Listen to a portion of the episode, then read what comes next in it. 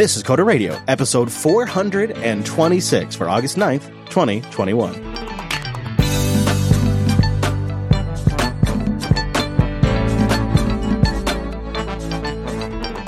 Hello, friend, and welcome into Jupiter Broadcasting's weekly talk show, taking a pragmatic look at the art and the business of software development and the world of technology.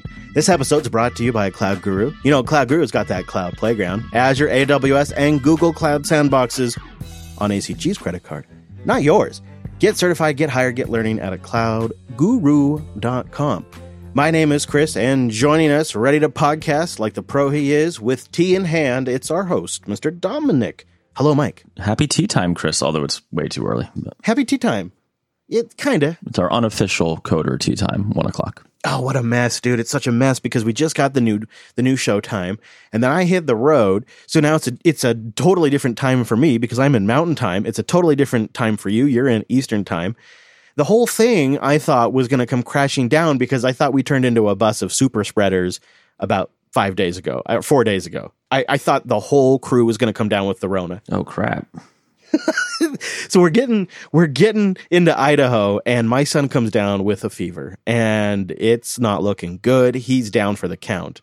And we're thinking, what else could this be? And if he's got it, then maybe other other people in on board have it. Like we're gonna have to cancel the meetup. And we start strategizing. We get to we get to Idaho and we start thinking, well, maybe we turn around and or maybe we wait here and we isolate and see if we're sick and cancel the first meetup in Salt Lake City you know, we're trying to strategize the entire thing because like now we got Corona on board, right? And a couple of days go by and uh, we haven't seen anybody. We're not sure like what to do. So we just kind of had, we, oh, there was a windstorm too. So we had to stay put anyway. So that worked out. And we wake up the next morning and my son's feeling different. Like the fever has broken. He's, he's not really feeling so exhausted anymore, but he's got this big lump on his face. I'm looking at this lump and I'm going, wait a minute here. And we start replaying like history, you know, you start going back through your brain archive. And I realize like four or five days ago, whenever we left, he chipped his tooth on a, on a sucker, on a hard candy. And he, I bet he cracked it and got an infection. So we took him into urgent care. And sure enough, it was an infected tooth that had caused the fever and him not feeling well. And we got him on some antibiotics and he's just doing great now but it wasn't it wasn't the Rona at all. But I had a total COVID panic because I thought, what if you know, what if we go to the meetup and we've got COVID or something? Because we're trying to be careful. Obviously, we're all taking extra precautions, and we thought you know something had gotten us either, anyways. But it turned out just to be a cracked tooth, and he's on the mend. that's, that's that's been my week. Not to mention driving and working. and you remain in Florida, so I remain in the Sunshine State. Well, Mr. Dominick, with all that aside, what do you say? Should we get in some feedback? Let's hear what the Screaming Gnome users have to say. Oh, too soon?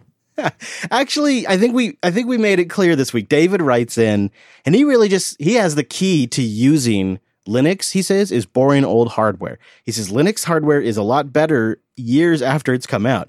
It seems though vendors sell Linux with some initial options, but in my experience, the support doesn't tend to be that great. It isn't refined yet.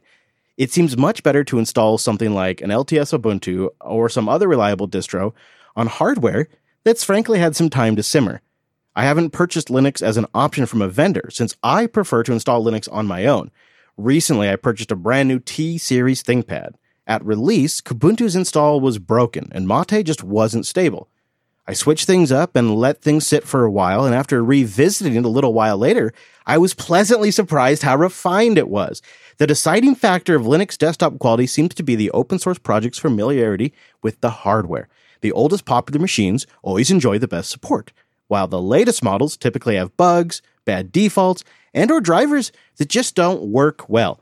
I know Mike doesn't like to touch his workstations and just wants to order a product from the manufacturer, but with the way support actually happens on Linux, it seems like he'd be better served reinstalling his own OS from the downloaded ISO after the hardware has gotten a bit older. This has always been the mainstream way desktop Linux is deployed, and it's a first class citizen there. While pre installations from the vendor is new and not nearly as popular, at least today it seems you get a second class experience when it comes to Linux hardware support, but the older devices work great. Love the show. Keep it up. David. So he's saying stop buying new hardware and buy a used machine and put Linux on it. But but I love new hardware. I know I thought that too. It's like, well, that sounds kind of boring, right? yeah. Plus, like, I mean, you got a job to do. You want something fast and powerful, right? Yes, and with no fan. Ah, that hurts right now because my laptop is working hard and you know it. You know it. Hey, so I went to uh, the Salt Lake City meetup Ooh. and it went great. And guess what? A lot of Coder Radio love there.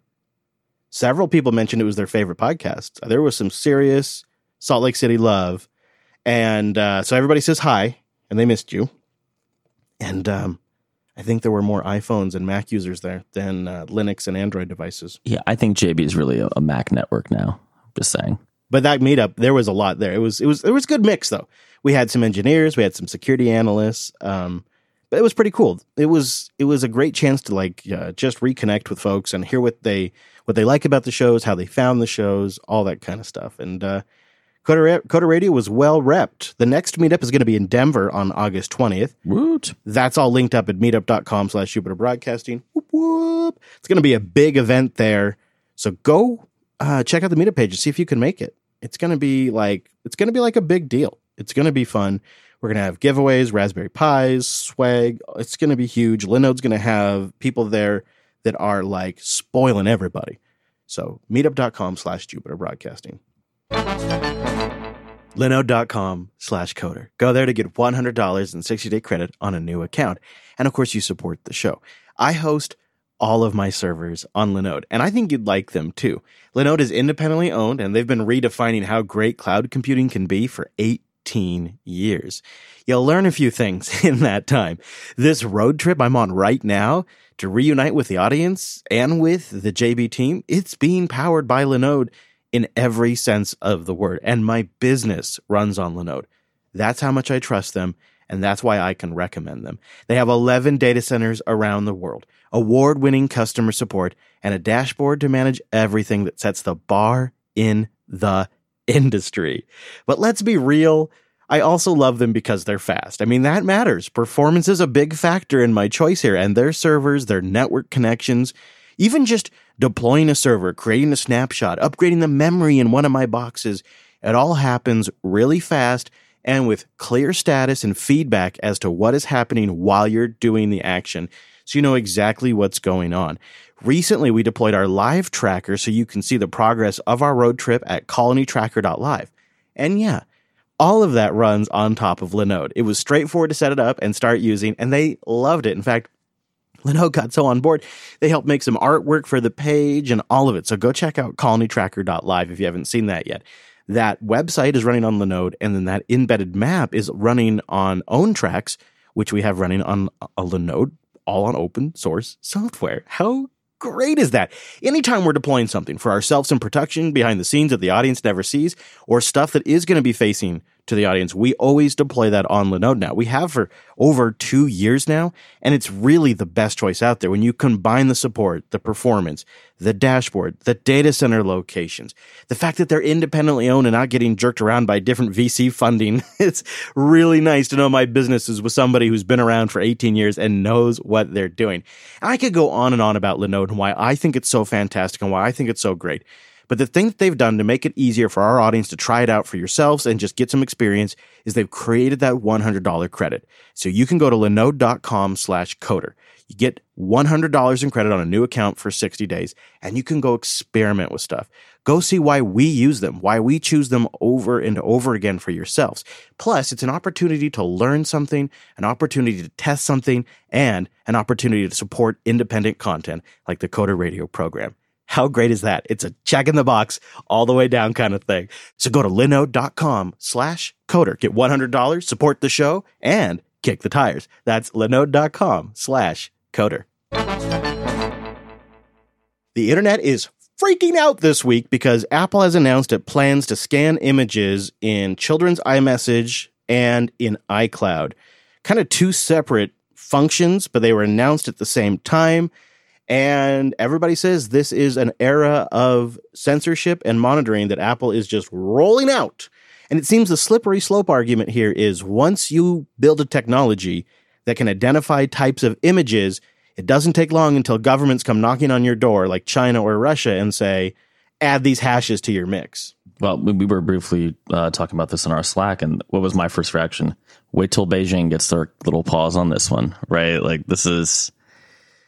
Remember the old DRM arguments from the '90s, Chris? Let's let's take the time machine. Sure. It seemed so reasonable, right? Like these small indie developers were making their little games, their shareware, whatever, um, productivity software, whatever, whatever have you and it just seemed like a little bit of protection, right? So like, let's get some keys. Oh, but you know, you own the disc, man. You got the disc, you got the game. That's it. You just need the product key, and it activates once. Well, now we have most things are basically always online.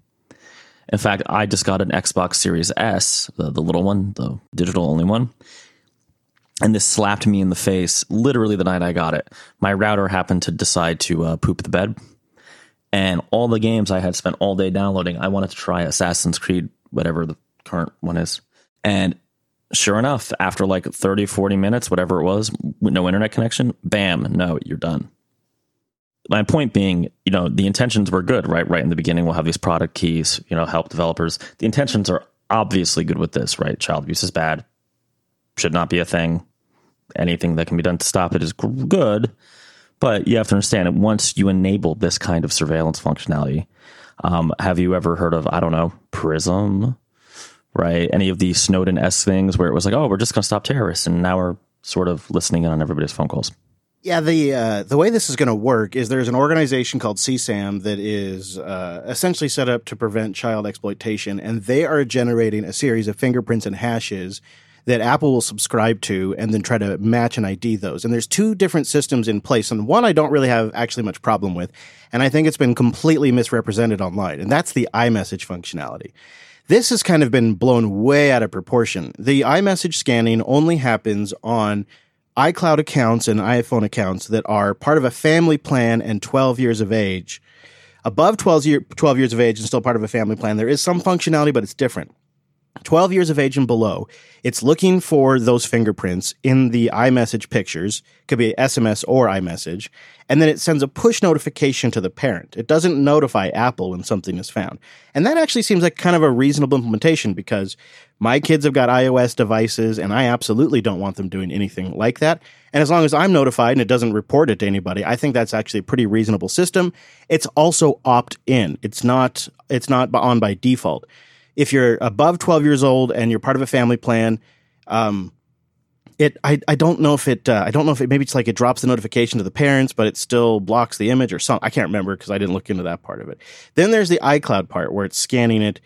And if you opt into iCloud Photo Library, they're going to be looking for these fingerprints throughout your iCloud Photo Library. If they find something that matches a fingerprint, it notifies a person, uh, you know, like somebody in the department at Apple, who then has to review a low resolution image to verify if it's child porn or not, and then uh, alert the authorities after that.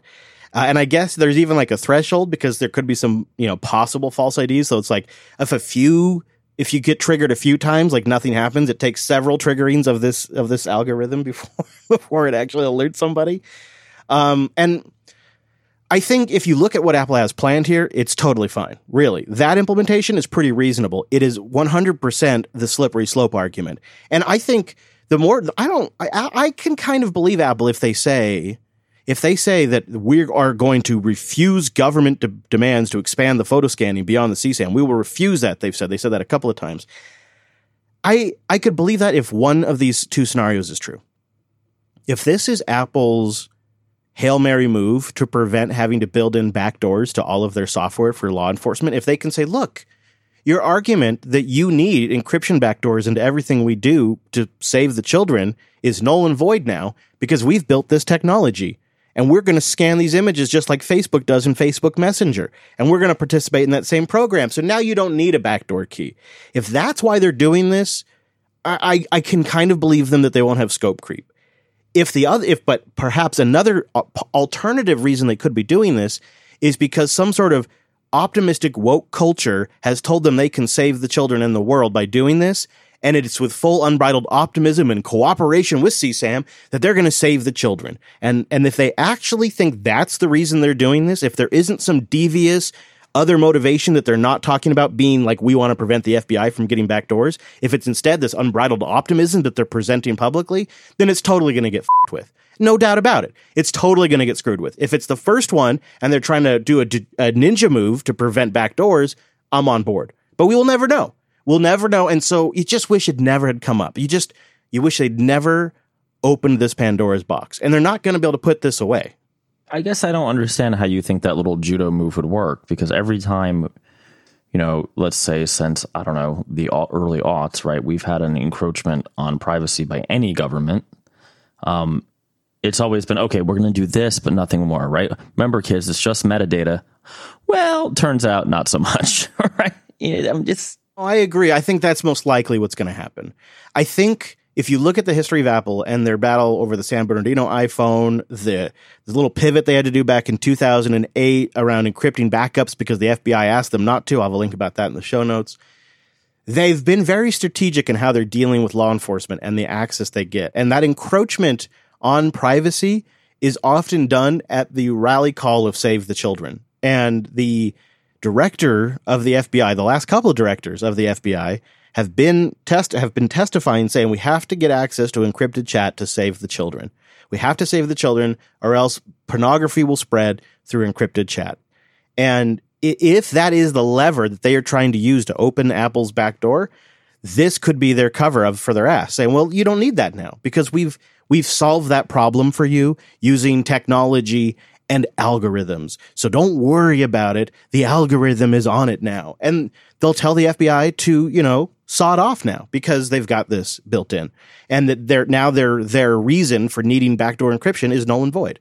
Why wouldn't the FBI in this case or whatever law enforcement entity just say, okay, let me wait a year until there's some weird exception that Apple screwed up on, and then I'm going to go, you know, on Fox News, CNN, MSNBC, and be, you know, banging the drum again. I mean, I. Eh.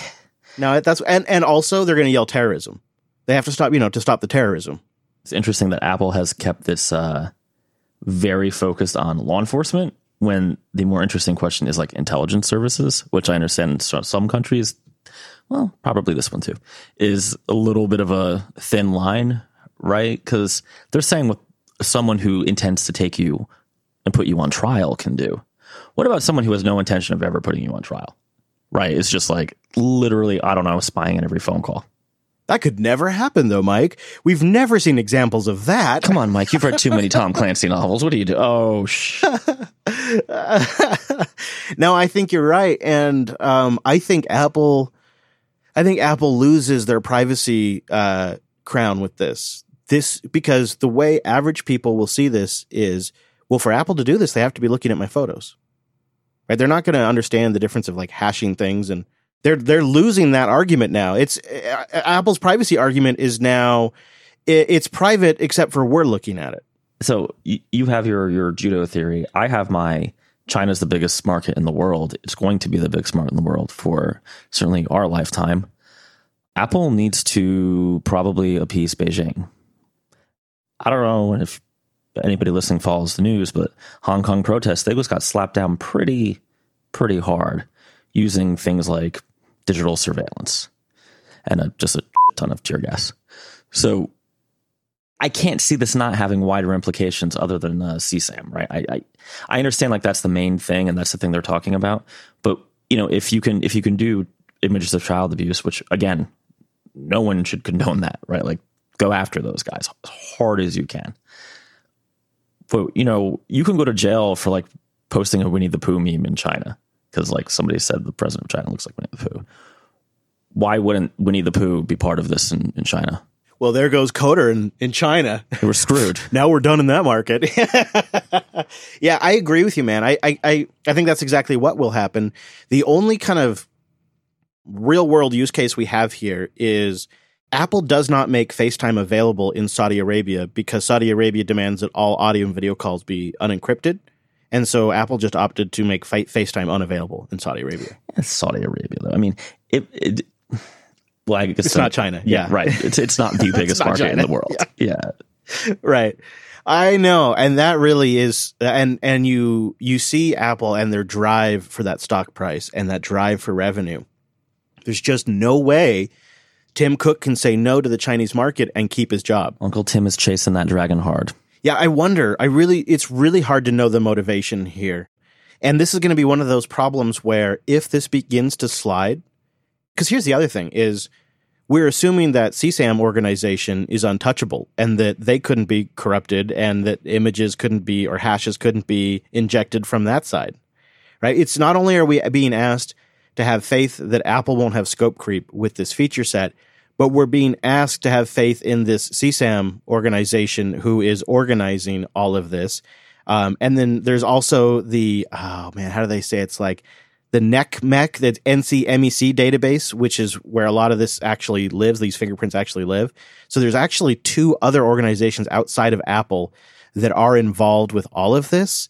And then we have to trust that the governments that Apple operates in won't be constantly putting pressure on them. So you have CSAM, which stands for Child Sexual Abuse Material, which is, you know, awful, no doubt about it. And then you have NCMEC, NCMEC, the National Center for Missing and Exploited Children. It's both of those organizations. They are both founded and funded by the US government. So, you know, it is possible that organizations that are founded and funded by the US government could then be influenced by the White House. And you could get a president, maybe it's another president in a few years that gets in there that puts pressure, political pressure on this group to add new types of imagery that society now considers to be offensive and dangerous. And that goalpost is constantly shifting. And so you could see just over time how something like this, even, even if Apple never ever wavered on their commitments, you could see how maybe the other groups might over time because things change. So, so, so like this is my whole like bottom line on all this security stuff. Like you're saying, you could have a different guy in charge or gal in charge later. It's not enough for these companies to say that they won't. They have to be saying, and it has to be in fact true, that they can't. Not that I won't do it because you can trust me. It's I cannot do it even if I wanted to, even if I woke up and had just like the burning desire out of, you know, the best of intentions. I literally can't do it. That's the only way you have any kind of digital privacy.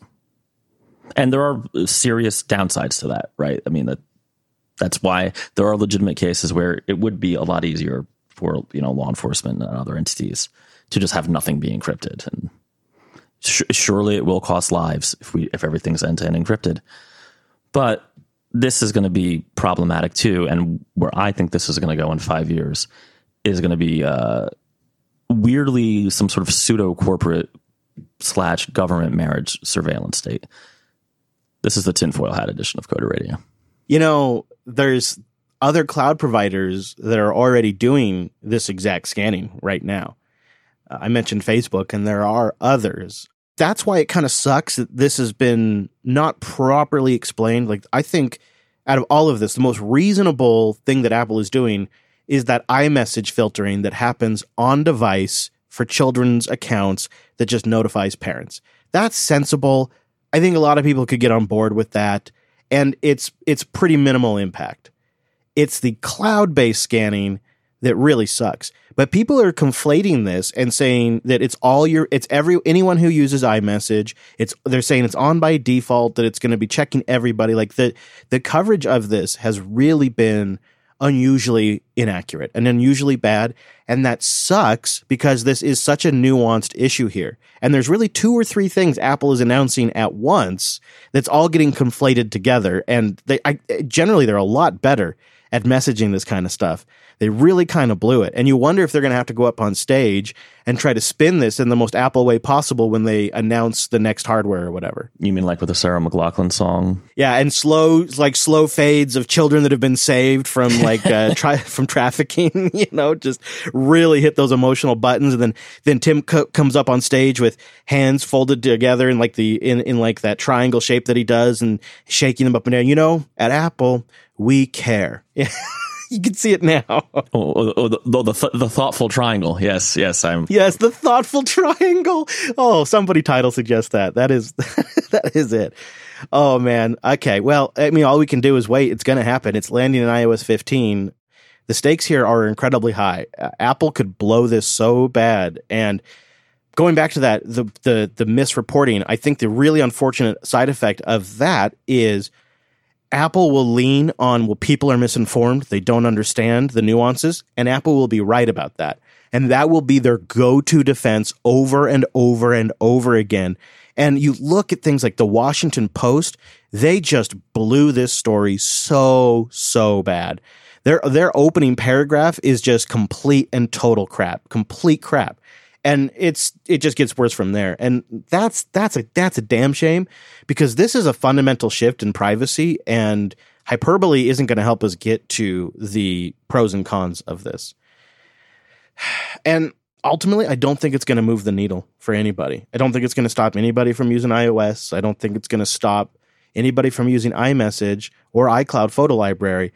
I think the only thing this will ultimately do is take a little pressure off Apple to build in backdoors, which is why I go back to that one possible explanation. Because if you look at the out, the net outcome of this, is when Apple turns this sucker on, they're probably going to find a bunch of kitty porn in people's iPhoto library, and all of a sudden they're going to have a whole group of people in their offices looking at naked kids. That's the reality of this change. Which is in itself illegal. But now they're going to point to this in antitrust hearings, in encryption backdoor hearings, and they're going to say, look at Apple, we care, we're doing this. And that I think is ultimately going to be the biggest result of this. Is there some staff are going to look at more naked pictures of kids. Some people are going to get in trouble, a couple of people. Because let's be honest, who's dumb enough to put that crap in a photo library to begin with? And they're going to have now an argument to use to push back against the government of various countries. That's the net result of this. Oh, oh, and of course, they lose part of their branding as the, as a privacy first company who designs things in a way that you can't be snooped on. They're just losing that now. And They're going to lose it anyway. It was coming, wasn't it? You could feel it coming with their push towards services. I don't know. I in in some way I feel like I'm tilting at windmills a little bit here because I don't know that we're ever going back. But everything's a service now. Everything's a subscription, which means that you need data on your users. You know, even in the most innocent cases, it's It's built in now. yeah, it's built in. It's part of the, the. These aren't really devices with software. These are portals to an ecosystem of services, and honestly, basically a lifestyle. Right? Like I think about like I have HomePods now. Thanks a lot, Chris. no, it it would be so painful for me to extricate myself from the iLife because it's all tied together. And how is it tied together? All, all the services to have all the data on my account and my purchases and my preferences and it realized like where I live when I moved to this house uh, from a couple towns over, and I did not have to tell iOS that. It just figured it out. when I was at the Salt Lake City meetup, uh, it the conversation went like this because I'm always you know asking and trying to get a feel, and the conversation goes just like this. It goes, ah, no, I'm like, actually I'm on a Mac now, and they always hang their head in shame. Yeah, I got a Mac, you know. I mean, my servers are still all Linux. My servers, my servers are all still Linux, but Yeah, my servers too, SUSE. Well, that's actually Ubuntu. yeah. Oh man. Ah, yes. And and I think it's it in every conversation, it's the stuff you and I touched on weeks ago in the show is um, you know, like late thirties, early forties to late forties for just about most of the people that were there, with a few exceptions. Uh kids for a lot of them and a full time job. And they just felt like life got busy and I just kind of fell into this and it's just working for me and they, they I guess you know they feel like they've lost a bit of their geek cred, and I I feel like we should we should try to push back against that. I don't feel like anybody should feel ashamed of what tool they choose to do their job, you know. And I I, I feel bad that they felt a little shame admitting it to me, but you know I, I'm trying to be cool about it because I understand. If you've ever used SSH compared to the general population of the world, you are a geek. Don't worry.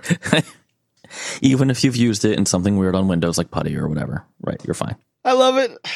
Apologies to Windows users. I think I may have said the wrong application name because I don't use Windows because, you know, obviously that's not real.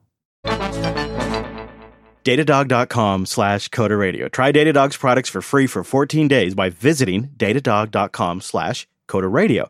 For a limited time, if you start a free trial and you create one dashboard, you'll get a free Datadog t-shirt. We all love some swag. So what is Datadog?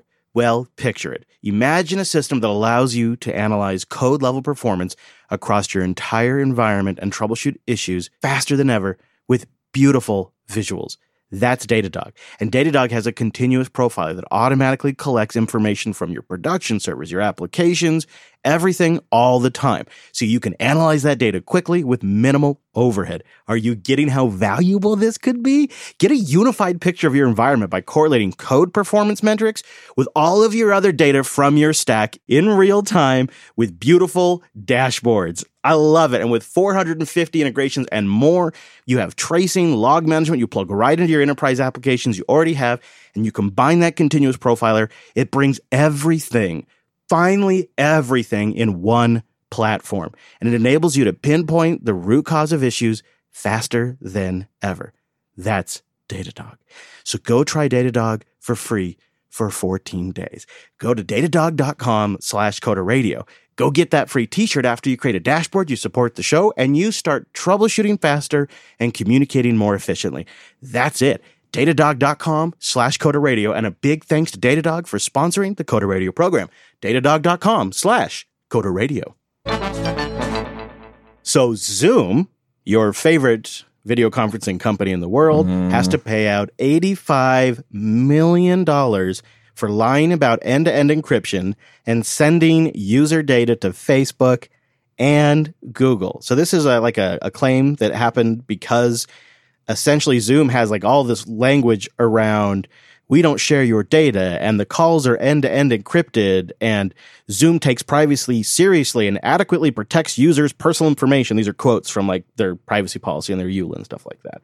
And then it turned out that because Zoom had implemented the Facebook SDK and Google's Firebase SDK, they were sending everything off to Facebook and Google, quite a bit of data, it seems even before the user had accepted the EULA and, and privacy statement.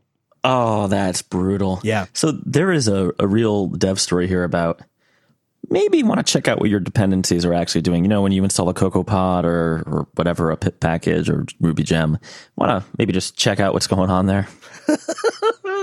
I wonder, like, do you think they even knew everybody that was just like sitting there implementing that SDK? Do you think I mean, they must have known, right? They must have known that it was sending off analytics to both Facebook and Google. Well, like the, the developers who just like needed the Facebook SDK to hit whatever you know, uh, you know, Jira card they were working on, uh, have know anything about what the legal department was doing, right? they had a KPI, right? A key performance indicator of integrating like Facebook, and like once they get Facebook integrated, we've reached one of our goals for our OKR. oh man, that's exactly why. And of course, you got to get Firebase in there too because you need all the data. You can't just have Facebook stuff. oh, what is this? Like a corporate conferencing tool? But of course, the the, the lawyers are going to get their cut. You know, they're going to get their cut. The lawyers they're going to get uh, twenty five to fifteen bucks um, per person. They're basically it works out like the lawyers get millions of dollars like up to uh, 25% of the 85 million the lawyers will take. And then they also have $200,000 of expenses that get reimbursed on top of that. So the lawyers are really working this case and they're going to make out great. End users are going to get like maybe five, eight bucks if, uh, if you were a user during this time. I just like that, you know, the sword that they fell on was importing the Facebook SDK. I know. That is hilarious. The judge also ordered Google and Facebook to delete any of the data they collected, but there's no enforcement mechanism there. And does it matter if they've already sold ads based on that data? Right? If they've already used it to identify things about you. Right. And if they've used it to feed their, their ever growing algorithmic engines, does it I mean, I, am sure they never want to delete data, but do they care that much at this point? Right. But at this point, the machine has probably learned. so it's like, okay. Right. The beast has consumed your data. So. Mm-hmm. And I mean, if I was Facebook and I was, and we see sto- story after story about just how voraciously data hungry they are and about how, how far they're willing to go to get data. It, you know, there's no way they're letting that, that, that kind of analytics come in from Zoom and they're not doing something with it. They're, they're absolutely consuming it and taking action on that. And same with Google. They'd be negligent not to. So this whole thing feels so slap on the wrist. 85 million bucks. Sure, that sucks but I bet Zoom would pay that again in the heartbeat to have the kind of user growth they did during the peak of the pandemic. It was worth it. Yeah, it's a speeding ticket. It is a speeding ticket. It really, really is. And uh, we'll just keep all plugging away at using Zoom. I have a hot tip for you though. If you use Zoom on Linux, use the Flatpak version, and then they can't monitor all the processes on your PC oh. and what active windows you're using, which is a creepy thing that Zoom can report to those that are running the meeting if they have a pro Zoom account or enterprise Zoom account or whatever, they can get analytics on how long the window was active versus how long the meeting was. And they can get analytics on all of the other processes running on your Mac or Windows machine. So creepy and gross. That's ridiculous. Yeah, and then there was just a story that one of the call centers that Apple works with, which is like this large call center that handles a, a ton of companies, but because one of them is Apple, it made a headline. Uh, they're based out of, I think it was Chicago, or I can't remember. But they now have cameras on all the time policy while you're at work. Even if you're working from home, your webcam must be on so that way they can watch what you're doing and ma- monitor for odd activity, I guess. So it just gets weirder and weirder. So is this our surveillance edition? I mean, we've we've really got a theme. I guess. Uh, it's like there's a it, corporate America is sliding. It, it- well, if you want to work from home, then we're going to up the monitoring, you know. And it's like they're freaking out, and we have to have butts and chairs. And if we can't physically monitor butts and chairs, we'll virtually monitor butts and seats. Hmm. So you better get your employee monitoring set up. No. You're you're, you're falling behind. You need like a heads up display, maybe like a butt sensor, so you know literally when butts are in seats. But, but sir, what if they have a standing desk? Could you imagine? well, then you get a pressure pad. Pressure. Obviously.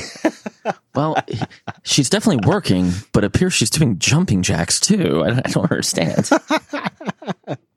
Maybe I could train the dog to stand on the pressure plate, you know?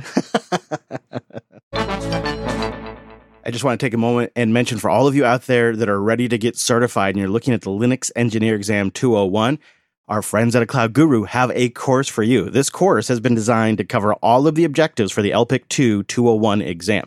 We will have a link in the show notes or you can go to cloudguru.com. It begins with capacity planning. It includes utilities and concepts for measuring resource usage, predicting future resource needs, all of the kind of thinking you're going to need for the exam. Once you've completed that course, you'll be prepared to sit and pass LPIC 2's 201 exam. So go try it out, see what you can learn, and maybe even get certified. It's all at a cloudguru.com, and we'll have a link in the show notes. Wow, this has been another depressing episode of Coder Radio. Um, maybe next week we'll go back to the internet of the 90s. That'd be fun. We should do some nostalgia soon. You know, we do have a new quarterly report posted for our Coder QA members. And if you're not a Coder QA member yet and you want to support the show, keep us going, keep us independent, uh, and you get access to the quarterly report every quarter. There's a new quarterly. So go grab that. And it's a bit germane to part of our topics today. And that's at coderqa.co. Mr. Dominick, is there anything you want to mention or plug or tell the people to go check out before we get out of here? Nope, just follow me at dominucco on Twitter. That's really easy. You could also follow me. I'm at Chris LAS, the podcast network. Well, I'm glad you asked. That's at Jupiter Signal, and the show is at Coder Radio Show. And that's handy for announcements and stuff. You never know. I guess things could be, uh, you know, shifting or whatever while I'm on the road. I think the next Coder Radio, I'm not positive, but I think the next one will either be in Denver or just outside of the Denver area. And then it is meetup time. Awesome. I know. Pretty stoked. I'm going to go to System 76, see if I can I spy how they build that launch keyboard. Maybe walk out of there with a couple Thelios under my arms. They'll never notice. I'll bring my big jacket. Links to what we talked about today, they're over at coder.show slash 426. You'll also find our contact form over there. We need your feedback. It's a big part of the show. Go send us your feedback. And our RSS feed is there as well. You can subscribe and you can send the show to somebody. That's always real nice. And then join us for Coder Radio live on Mondays at 10 a.m. Pacific, noon Eastern. Time math is hard right now. I'm in the mountains. But I'd love to have you join us live at jblive.tv. Thanks for being here, and we'll see you right back here next week.